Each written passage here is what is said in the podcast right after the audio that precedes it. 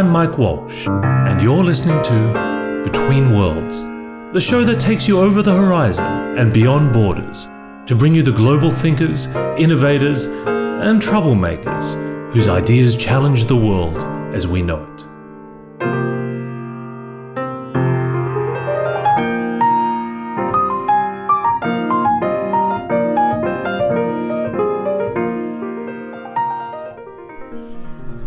I'm here today with Robert Richman, and uh, we're sitting in the outdoor terrace of the Mondrian Hotel.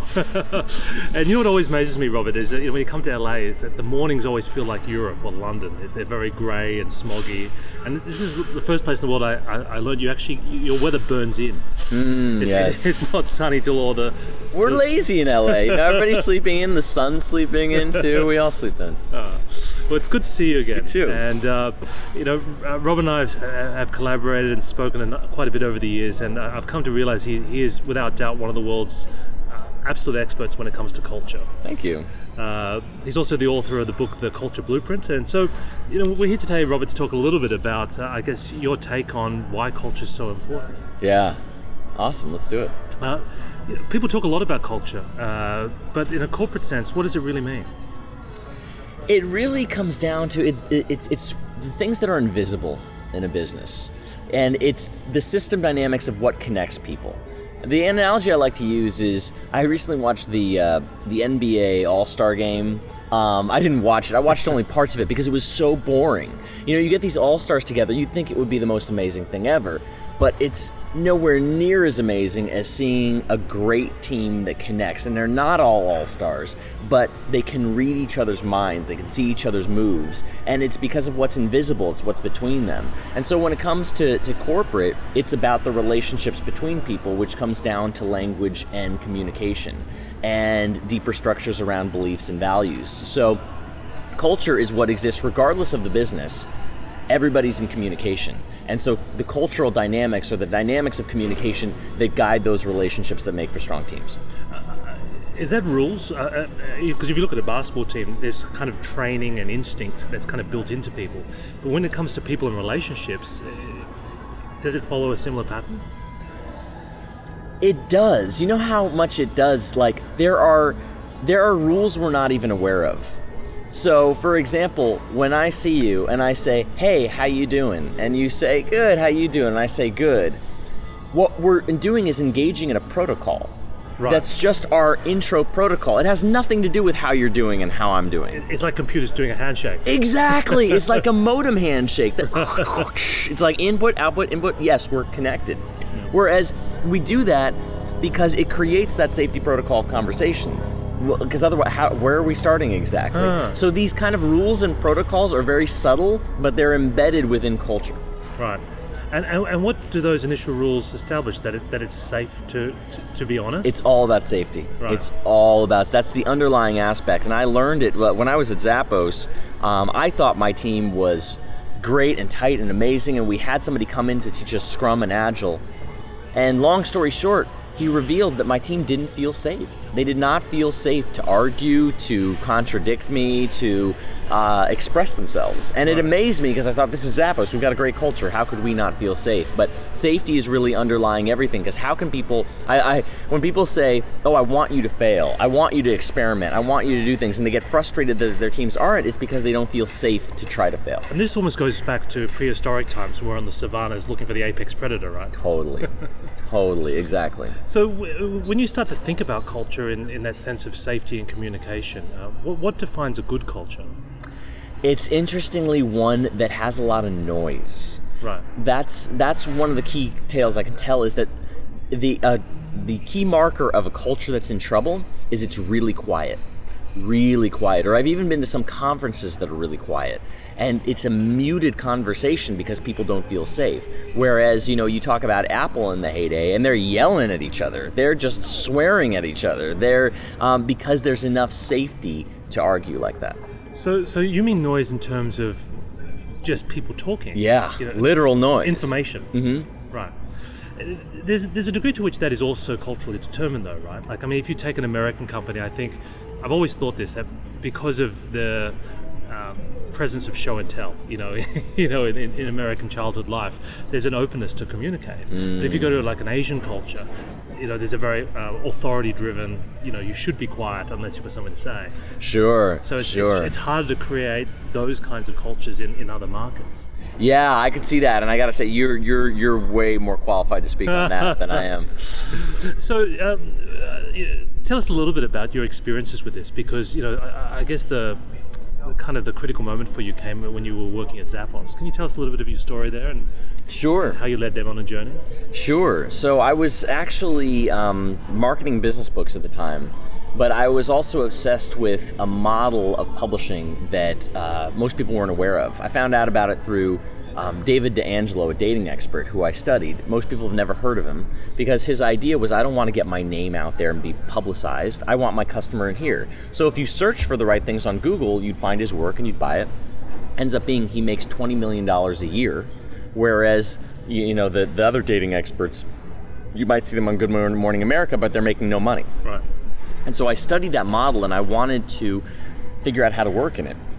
I ended up sending the book i was working on tribal leadership to tony of zappos. He loved it. Invites us in. We do uh, a few speeches there. Um, he, he loves it. And at the party that night, I call it a party. They called it a happy hour. A Zappos happy hour is better than most companies' parties. it was at 4 p.m. It was during work hours. There was karaoke, drinks, food flowing, people having a blast at 5 p.m. on They a Wednesday they night. do this every day. No, no, no, no. Oh. This is the quarterly merch Okay. merchandising happy hour. But it, you know, most people when they picture happy hour, they think, oh, after work drinks with people that are really awkward for a company happy hour, you know. But this was a blast. And during that, I went to see Tony, and he was standing there with David DeAngelo, uh, the dating expert. And I said, "Is that David DeAngelo?" He said, "Yeah. His real name's Eben Pagan." And I said, "Oh my God, I bought all his CDs." And Tony, the CEO of Zappos, said, "I have all his CDs." and we started talking about the dating product, but also this business model. And at the same time, Tony had an idea to productize the culture, but he didn't know how to do it. So I just said, "I've been thinking about this all the time." I sent Tony idea after idea, just for free, just because I love talking about it. And he said, "Can you do this for Zappos?" And I said, "Yeah." And I created a proposal for a uh, what Tony's idea was a membership site originally. Um, and I created this whole plan. And he said, "Can you get 2,000 members?" And I said, "Yes." You know, what are you gonna? What am I gonna do? Say no? I can only get 1,500, Tony. Like, Yeah. yeah. I said yes, 2,000 members. Then he said, "No, no, no. Actually, we need 5,000." I said, "Sure, you got it." and I devised this whole plan. They love the plan. I get in there within three weeks, I realized the plan's not going to work Right. because you got corporate, you got tax, you got legal, you got all these things that I didn't know about before, and it's all about you know as they say in the lean startup world, the pivot, right? And the the pivot was we threw an event to um, to to record content for this membership site. So all these Zappos fans come in, we teach them about the Zappos way. At the end of it, I said, okay, how good was that content that we're going to have for this website? And they said the content was okay. I was like, okay, I, I've bet my life. I moved out to Vegas. I said, Tony, I'm going to get 5,000 members. What do you mean the content's just okay? and um, and they said, no, no, no, but the experience of being here blew our minds.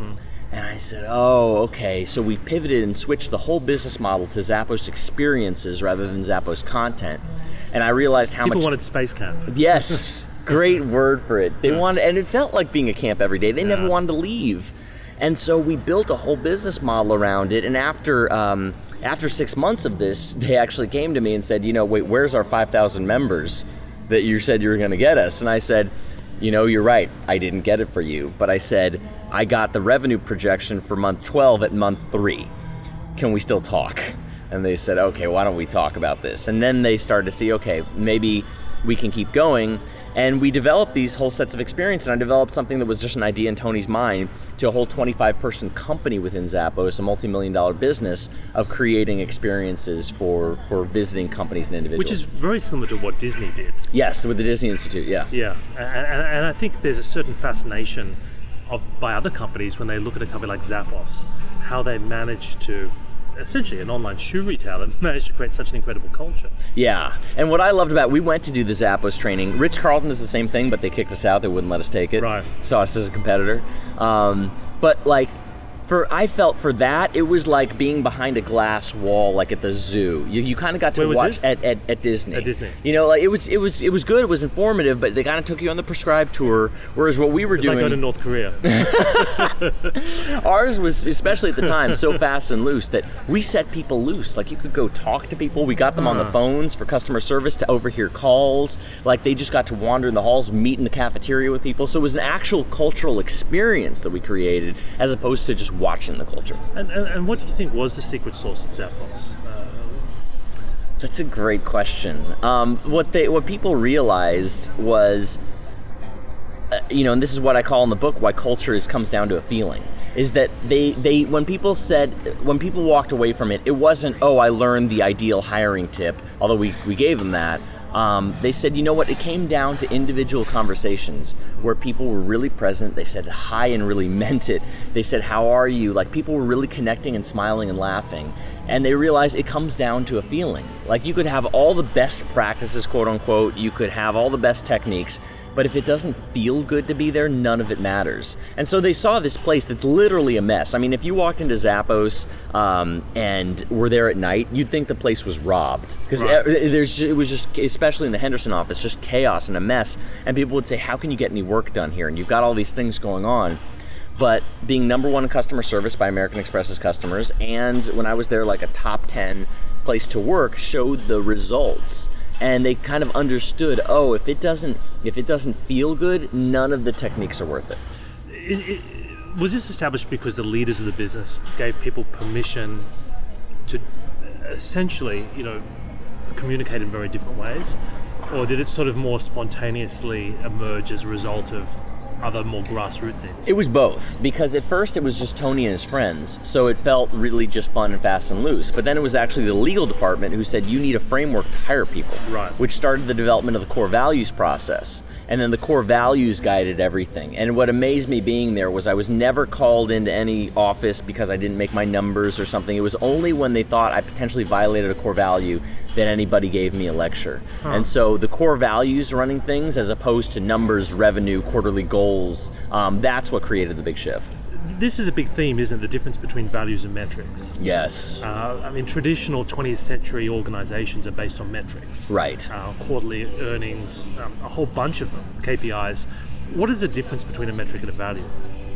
Well, the the metric is simply it, it's the difference between, um, you know, if talking about basketball again, uh, John Wooden was asked how he coaches great teams. He said, "Love your people, just love them. That's a value." Whereas the, that value leads to behaviors and habits and actions, and then finally, the metric is the equivalent of the scoreboard. Right. So if you're focused on the metric, that's the equivalent of a basketball player watching the scoreboard the whole time during the game and talking all about the scoreboard and saying, "How can we change that score?" Right. It tracks, and you absolutely need it, but you got to get your eye off of it entirely. Right. So the the the values are much more high leverage, whereas the metric just tracks it. The other difference I found is that. Um, a lot of companies have this reversed, where at Zappos, metrics are a group responsibility, whereas culture and values are an individual responsibility. You are absolutely held accountable to those values, but the metrics are so much based on everybody that individuals aren't held accountable That's actually that. very counterintuitive in some ways because we often think of values as something that is more ephemeral, right, not not not someone you've got an individual responsibility for. totally. Uh, so, at a company like Zappos or other innovative companies, what are the kind of values that they generally hold as important? Yeah, it, what I love about it is that it differs per company, but Yeah. the important part is dedicating to it. So, for example, Zappos, all all about service, right? Uh, Apple is about design and excellence. So you see them, um, uh, like for example, at Zappos, it's a mess, and sometimes even the back end was a mess for a while. It looked like the early '90s. It all worked fantastically, but there wasn't a design focus. Right. Uh, you know, Google's got an engineering focus. Um, it really, IDEO's got their innovation focus. And uh, to me, what, what the secret of this is know what drives what, know what the top priority is, which is why I, I really believe that Apple, at its core, doesn't really care about customer service. They care about excellence. And then when they realized they really needed to do customer service, they said, how can we be the most excellent customer service? Right. Which is just a different psychology that But- gets you to the same place. But they had to find a value-based bridge exactly. in order to do it. Exactly. Uh, that makes a lot of sense. And I guess it also goes to what I know you write and talk about, which is that you can't design culture. Mm-hmm. To some extent, you have to find it and, and augment it. Yeah. Um, so, uh, if you're a company and you want to go through this process of focusing on culture and values, where do you start?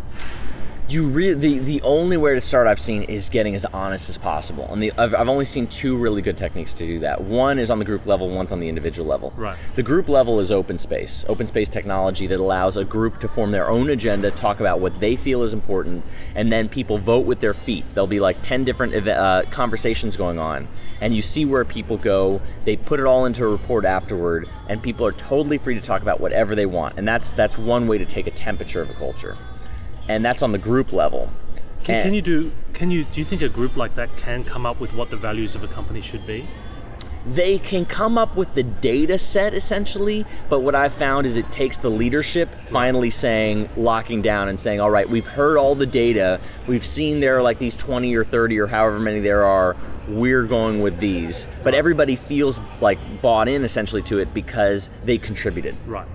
Right. Yeah, and the individual level is it's not the 360 interviews, it's not like Survey Monkey. It's an actual in-person where I can see your eyes and I say to you, Mike, you know, I, would like to get some feedback from you and I, I want you to tell me the thing you think I don't want to hear. Right. And that's the only way I found to get the actual real story. Probably some stories you weren't planning. yeah, exactly.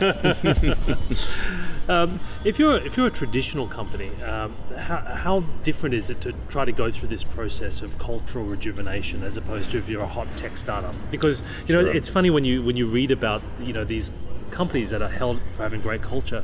Often they're doing something very cool anyway, so it's not so difficult to get people excited and you know Yeah. engaged. It's interestingly not that different, only because the companies that do it, like I was talking to a big 50,000 person company that did it, but they did it like a startup in that it was a, a leader who was empowered with his group of about 200 people to go for it. And I don't even know if he was empowered, I think he just did it. But it was like he had a startup within a big company. So you're right, doing it with a big company is turning the Titanic around. I don't think it can really be easily done. But companies are just made up of divisions, teams, and people. You can change on any of those levels. So you can declare my team is now a startup or my division is and I'm going to do things. And it takes, you know, I, I I can see some people hearing this and having all kinds of resistance. It does take risk. The people who do this tend to do things that risk getting fired, but they believe in it so much and they believe it is for the higher good of the company that they're willing to do it. So if you're a, leader of a very big organization, what is your key lever in terms of getting cultural change? Is it starting these little forest fires or is it changing your email communication system to a social network? Like, like wh- wh- what are some things you know that have the maximum impact? Yeah, there's two. The the most important is that people that is their believability. Right. do they, you know, Tony still goes to the cafeteria and serves people mashed potatoes. So when you say is he humble and is he of service, you're like, yeah. Okay. So is whatever the CEO is considering a value. You know, if I see a CEO saying customer service is important and they've never done a day of customer service in their own company, Right. people are saying how not the heck- credible. yeah, how do you know anything about customer service? So a CEO's believability is absolutely key. They'll run through walls for somebody that they feel is actually living it, breathing it, doing it, and is with them. Um, that's one lever, and the other is what you said about the fires: is that can they? They know they can't move the whole ship. Can they focus energy resources on on a smaller group and then leverage that story for the rest of the company? One of the things that we spoke about before, and I've always found a very fascinating idea, is that culture, in a way, is a kind of an operating system for a company. Yeah. and and I know you've thought about this a lot. The, the kind of the, the link between ideas, coding, and, and computer technology, and culture and people and communications. Yeah. Can, can you give me your take on your current thinking around that? Sure, sure. So, you know, computing programming and, and, and programming languages really comes down to certain protocols. It's a language. Yeah. The same way we speak English, computers are a language and they understand how to do things. And we don't realize it, but we're going through many different protocols a day. When you enter a meeting, You know, for example, there's just there's even unspoken ones. Like you know, there are certain things you don't do. You don't just start blathering on and on. You don't um, um, just start working on your computer, not paying attention to anybody. Like who does that at a meeting? But there are certain protocols, and I find that the companies that are explicitly creating them rather than leaving them to chance are the ones that are really successful cultures. So, for example, there's there's a protocol in a meeting. Is it okay for us to be on our cell phones? Some cultures will say yes, some cultures will say no. Where you get into problems is where, like computers that can't talk to each other. Right. If you think it's okay to be texting the whole time, and I think that that's terribly annoying, we're going to have an awful culture. If we're agreed, it's fine. It's all about alignment and agreement. Okay. So you could have a meeting where everyone's on their phone. That's totally fine if that's part of the culture. Exactly. Right. Um, what other aspects do you think are map to programming and, uh, I guess, thinking about computer technology? Sure. So mo- most of it, when it comes down to culture, actually does come down to meetings because the, the, the subunit of culture, I define culture as anytime more than one person's in a room. Right. That's when So it becomes culture. you don't have a cultural experience by yourself. You don't. You really don't. It just doesn't apply. It's just you. You can go crazy. Um, but anytime there's more than one person, it becomes a meeting. And so meetings are the subunits. And it's it's amazes to me to me um, if if anybody wants to shift a culture, just focus on meetings because it's not that's the subunit of it. And so there's there's um um like one example of this is the frustration somebody will feel in a meeting is they'll think, "What are we here for?" And then, so what is the intended purpose? The same way purpose of Microsoft Word is to write a document. What is the purpose of this meeting? And how do we know what our progress is? So, like a progress bar in, in a computing system. You know, you just feel better when you see, okay, 50% through, 75%. Whereas imagine if there was no progress bar. Right. And you would just feel insane. Like, how long is this install going to take? it just drives you nuts when you don't know where you are in the process. And so, it's a simple hack in a meeting where you take sticky notes of like a Kanban system of to discuss, discussing, and we're done with. And then you know how far you are in the process. Whereas when people don't have that, they go crazy in meetings, thinking, how, where are we? What are we doing? It's like the spinning wheel. It is. It's a good call. It's when it doesn't work. It's the spinning rainbow wheel of death. Exactly. exactly. And I think we're only on the um, the the precipice of of this of starting to realize. Wait a minute. Computing and culture are not all that different. And as we start to apply more of the principles of code to culture, we're going to see a lot more happiness. So I like Malcolm Gladwell started in on this. He didn't use code, but his book um uh not Blink, it's one of the more recent ones where he talks about the airplane analogy. Uh, David and Goliath? No.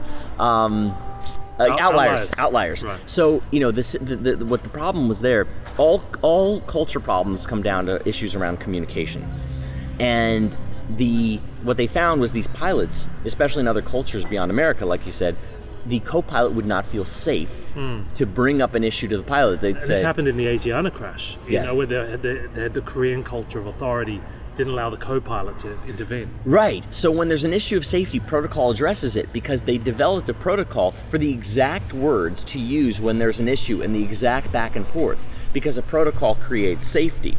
So cultural safety was created with like basically a computer protocol, input, output, back and forth to create a safe conversation that shifted the culture. Great example.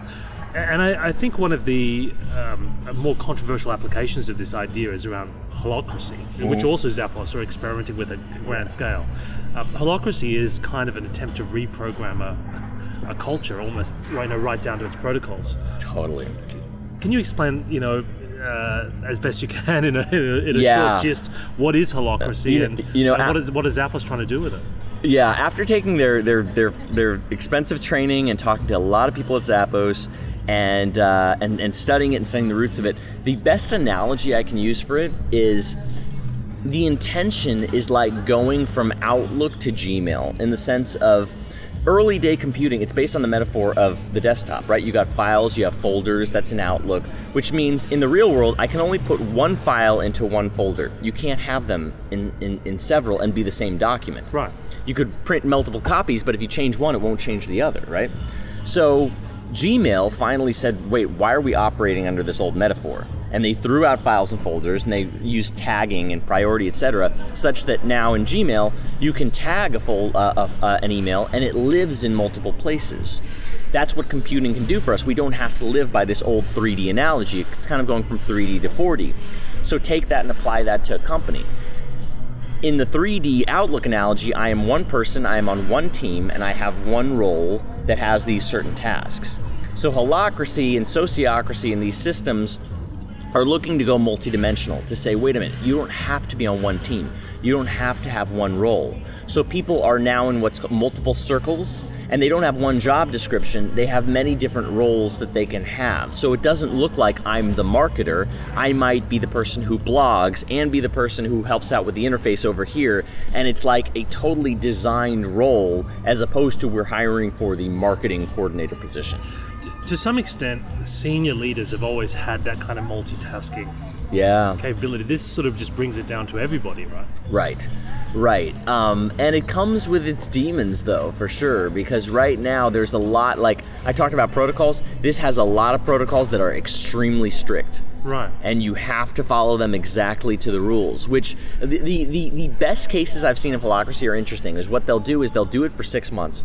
They'll hate it absolutely hate it. Then they'll stop and they'll just go cold turkey off of it.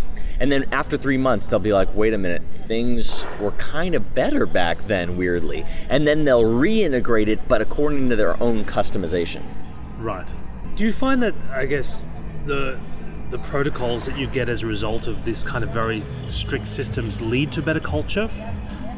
or the kind of the cultural question is can be independently solved without going through something as extreme as holacracy to me it's the equivalent of if you want to be a space traveler right now right. you know like yeah it's really cool and interesting but but it's going to take a lot of work a lot of money and you might die during the process right you know and so that's why i think i like god bless these early adopters like zappos and the others because they are going through a lot of pain with it they are figuring things out as they go and it is getting somewhat better results but they're they're they're they're losing a lot through this process. Right. And so so that there may actually be multiple operating systems in the future.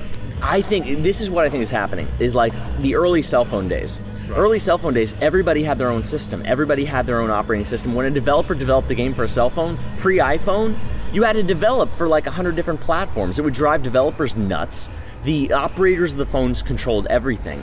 Apple changed that all and said, no, no, no, we're going to standardize this. We're going to have an API. We're going to have a system where everybody can play, and we are going to control it. And I think the analogy is way more literal than people think. Because the, to me, the mind blowing thing about Apple with the iPhone, especially the iPad, you give it to a little kid, they don't need a manual. They know how to use it and they love it. And you don't have to tell them, you should use this more. They're like, no, no, no, I love using this thing. You don't have to tell me that. So the big breakthrough potentially for corporate is who's going to develop an enterprise level iPad operating system that people love to use. Because right now it's still in the Stone Ages. Robert, it's been a great pleasure having you on the show.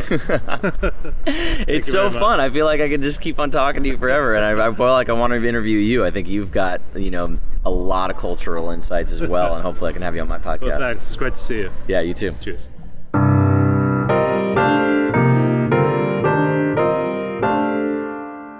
You've been listening to Between Worlds. For more episodes and information on how to subscribe to our podcast, please visit www.mike-walsh.com slash betweenworlds.